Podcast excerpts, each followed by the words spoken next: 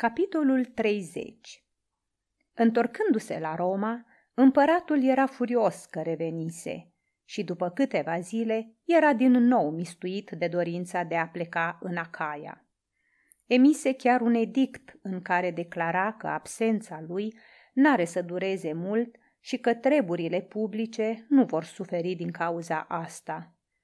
După aceea, însoțit de curteni, printre care se afla și Vinicius, se îndreptă spre Capitoliu să aducă jertfe zeilor pentru o călătorie norocoasă.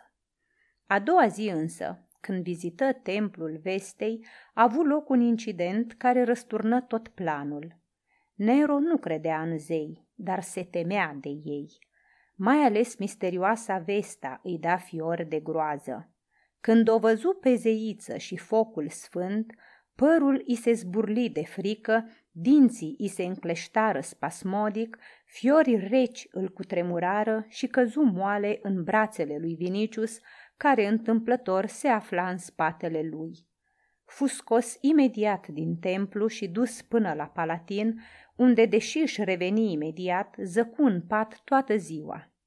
Spre marea mulțumire a celor de față, declară că a hotărât să amâne plecarea pentru mai târziu, căci zeița îl sfătuise în taină să nu se grăbească.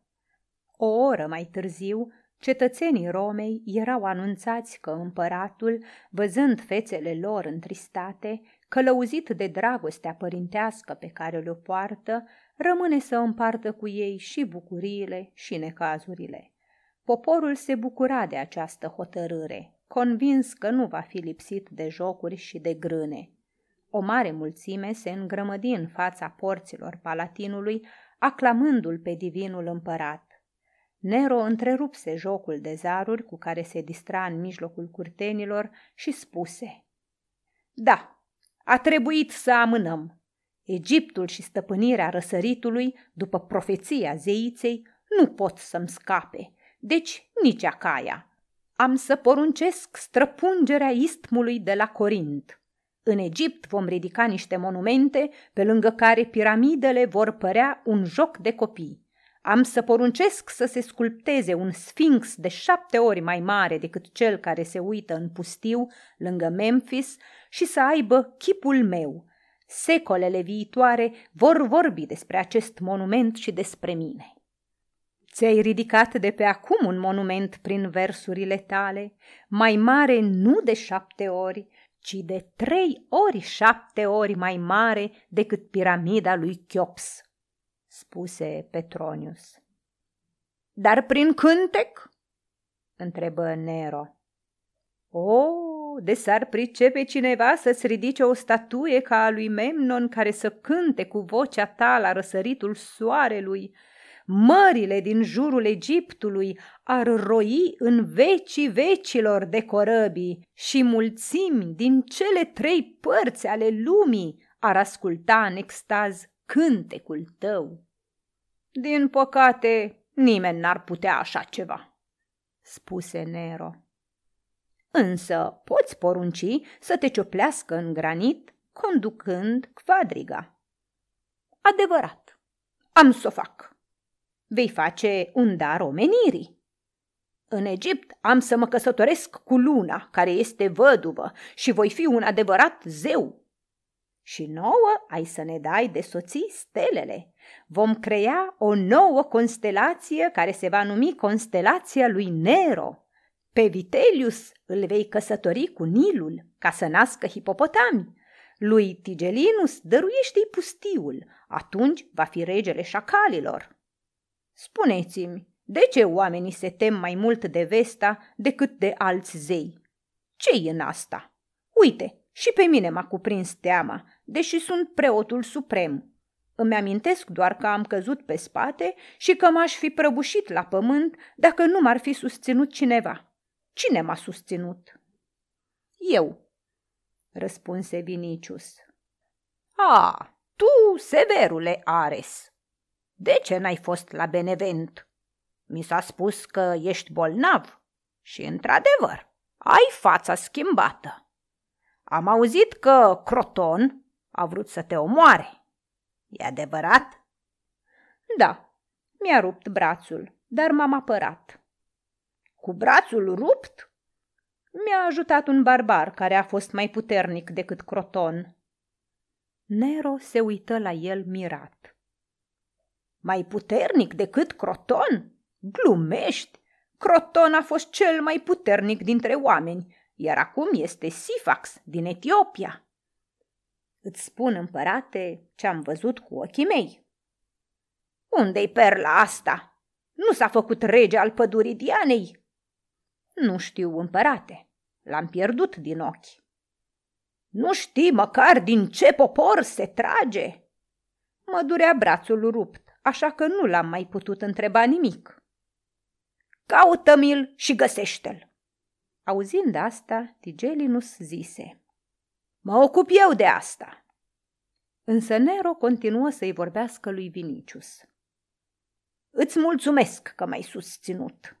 Puteam, căzând, să-mi sparg capul. Cândva erai un tovarăș bun de petreceri, dar de când cu războiul și slujba sub comanda lui Corbulon te-ai sălbăticit și te văd rar. Apoi, după o scurtă tăcere, adăugă. Ce mai face fata aceea prea îngustă în șolduri, de care erai îndrăgostit și pe care am luat-o de la Aulus pentru tine? Vinicius se tulbură, însă Petronius îi veni în ajutor. Pariez, stăpâne, zise el, că a uitat-o. Vezi cât e de încurcat? Întreabă-l câte au fost de atunci și nu garantez că știe. Viniciușii au fost ostași buni, dar și mai buni cocoși. Pedepsește-l pentru asta, stăpâne, și nu-l invita la banchetul pe care a promis Tigelinus să-l organizeze în cinstea ta pe lacul lui Agripa. Nu, n-am să fac asta. Am încredere în Tigelinus. Sper că acolo n-au să lipsească nici cârdurile de femei. Cum o să lipsească grațiile acolo unde va fi amor? răspunse Tigelinus. Nero spuse. Mă chinuie plictiseala. Îndemnat de zeiță, am rămas la Roma, dar nu pot suferi. Voi pleca la Antium. Mă sufoc în străzile astea înguste, printre casele astea în ruină, printre fundăturile astea sordide. Aerul împuțit ajunge până aici, în casa mea, în grădinile mele. Ah, dacă un cutremur ar distruge Roma, dacă un zeu înfuriat ar face-o una cu pământul, hă, abia atunci v-aș arăta cum trebuie construit un oraș, capitala mea și a lumii întregi. Cezare, spuse Tigelinus, zici dacă vreun zeu înfuriat ar distruge orașul, așa-i? Da, și ce cu asta? Dar nu ești tu un zeu? Nero dădu din mână cu o expresie de plictiseală, după care spuse Să vedem ce o să ne organizezi pe lacul lui Agripa.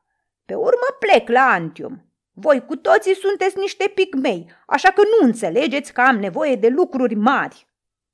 Spunând acestea, închise ochii, arătând că are nevoie de odihnă. Curtenii începură să plece. Petronius ieși cu Vinicius și spuse Ești deci chemat să iei parte la banchet. Barba Rămie a renunțat la călătorie, dar în schimb are să-și facă de cap mai mult ca oricând. Caută și tu să te distrezi, să găsești uitarea în nebuniile astea. La naiba, doar am cucerit lumea și avem dreptul să petrecem. Tu, Marcus, Ești un băiat foarte frumos și într-o oarecare măsură asta și explică slăbiciunea pe care o am pentru tine. Pe Diana din Efes, dacă ți-ai vedea sprâncenele împreunate și fața pe care se cunoaște sângele vechi al cuiriților, ceilalți arată pe lângă tine ca niște liberți. Da, dacă n-ar fi religia aceea sălbatică, Ligia ar fi astăzi în casa ta mai încearcă să dovedești că ăștia nu-s dușmanii vieții și ai oamenilor. S-au purtat bine cu tine și n-ai decât să le fii recunoscător, dar în locul tău aș urâ religia asta și aș căuta desfătarea acolo unde poate fi găsită. Ești un băiat splendid, îți repet, iar Roma roiește de divorțate. Mă mir doar că încă nu te-ai plictisit de toate astea, răspunse Vinicius. Cine ți-a spus? Pe mine toate astea mă obosesc de multă vreme, dar eu nu mai am anii tăi. Și de altfel am alte pasiuni care ție-ți lipsesc. Îmi plac cărțile, care ție nu-ți plac, îmi place poezia, care pe tine te plictisește, îmi plac vasele, gemele și o mulțime de alte lucruri la care tu nici nu te uiți. Am dureri de și raspinării pe care tu nu le ai. În sfârșit, am găsit-o pe Eunice, iar tu n-ai găsit nimic asemănător. Mă simt bine acasă printre capodopere. Din tine însă n-am să fac niciodată un estet. Știu că în viață n-am să găsesc niciodată mai mult decât am găsit. Tu ești la vârsta când încă mai aștepți ceva și cauți.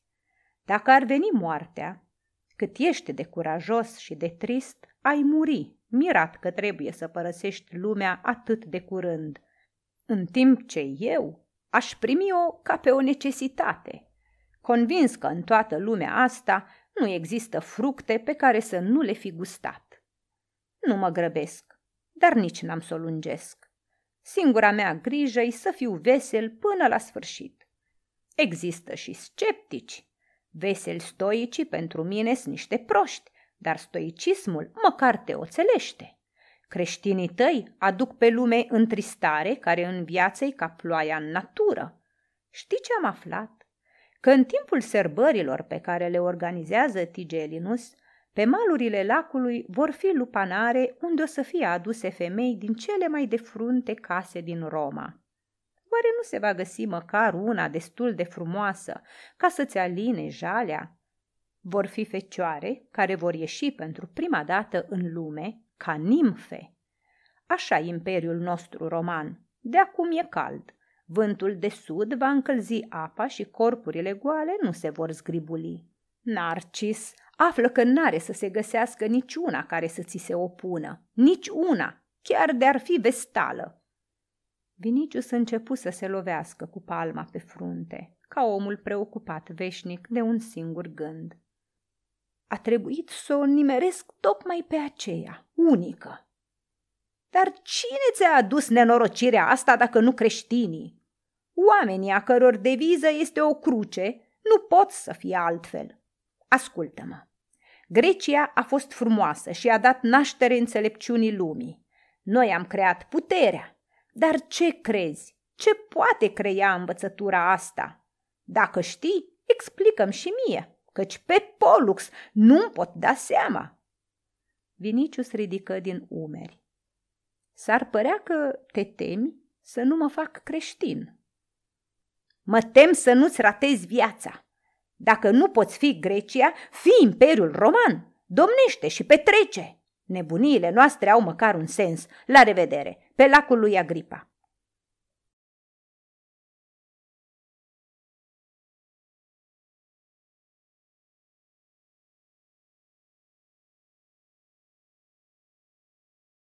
Aceasta este o înregistrare Cărțiaudio.eu. Toate înregistrările Cărțiaudio.eu sunt din domeniul public. Pentru mai multe informații sau dacă dorești să devii voluntar, vizitează www.cărțiaudio.eu.